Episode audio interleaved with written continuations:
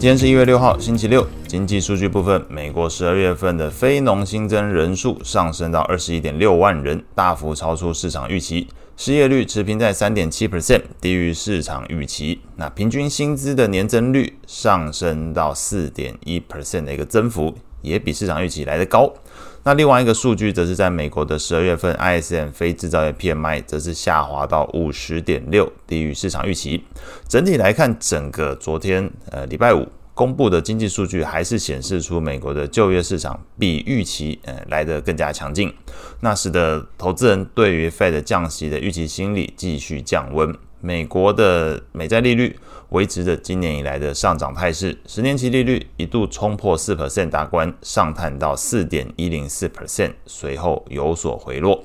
美股的部分虽然利率走高，对于评价面持续带来压力，但是在历经连续三天的修正之后，美股终于是略见止稳迹象。中场来看，美股五大指数依照涨跌幅排序，分别是费半上涨零点六三 percent，标普上涨零点一八 percent，纳指上涨零点零九 percent，道琼上涨零点零七 percent，费半则是下跌零点三三 percent。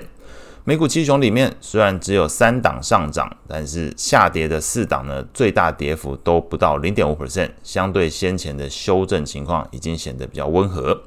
情绪面的部分，恐慌指数 VIX 下跌五点三一 percent，收在十三点三八。CNN 的恐贪指标状态是维持在贪婪的一个情况，指标读数持平在七十四。类股的部分，涨幅前三名分别是金融上涨零点五三 percent，公用事业上涨零点三九 percent，通用事业、哎、通用服呃通讯服务上涨零点三四 percent。领涨的股票包含美国银行上涨一点八六 percent。多明尼能源上涨一点七四 percent，这属于公用事业的部分。脸书上涨一点三九 percent，这是在通讯服务的这一块主要领涨的个股。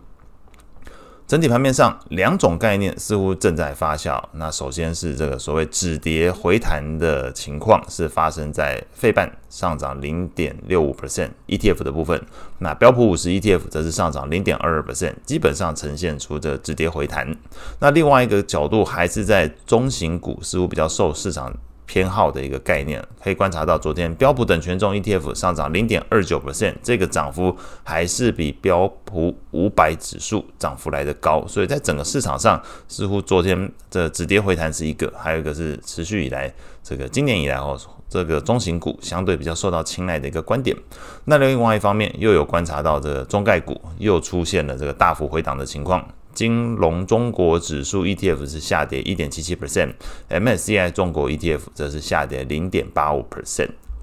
美债利率部分，经济数据优于预期。那同时，最新一份有看到富邦银行报告显示，今年一月美国企业发债量庞大，那同样也使得利率的结构是易涨难跌。中场来看，美国十年期公债利率续升四点五一个基点，收在四点零四五 percent；两年期利率上涨零点八七个基点，收在四点三九 percent；三十年期利率上升四点八二个基点，收在四点二 percent。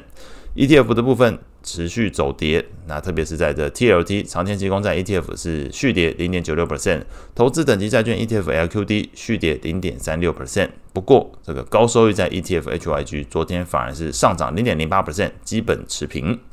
外汇市场部分，美元指数昨天也是持平的一个情况，是上涨零点零五 percent，收在一零二点四七。那主要货币之中，变动最大的是在英镑，升值零点二八 percent，收在一点二七。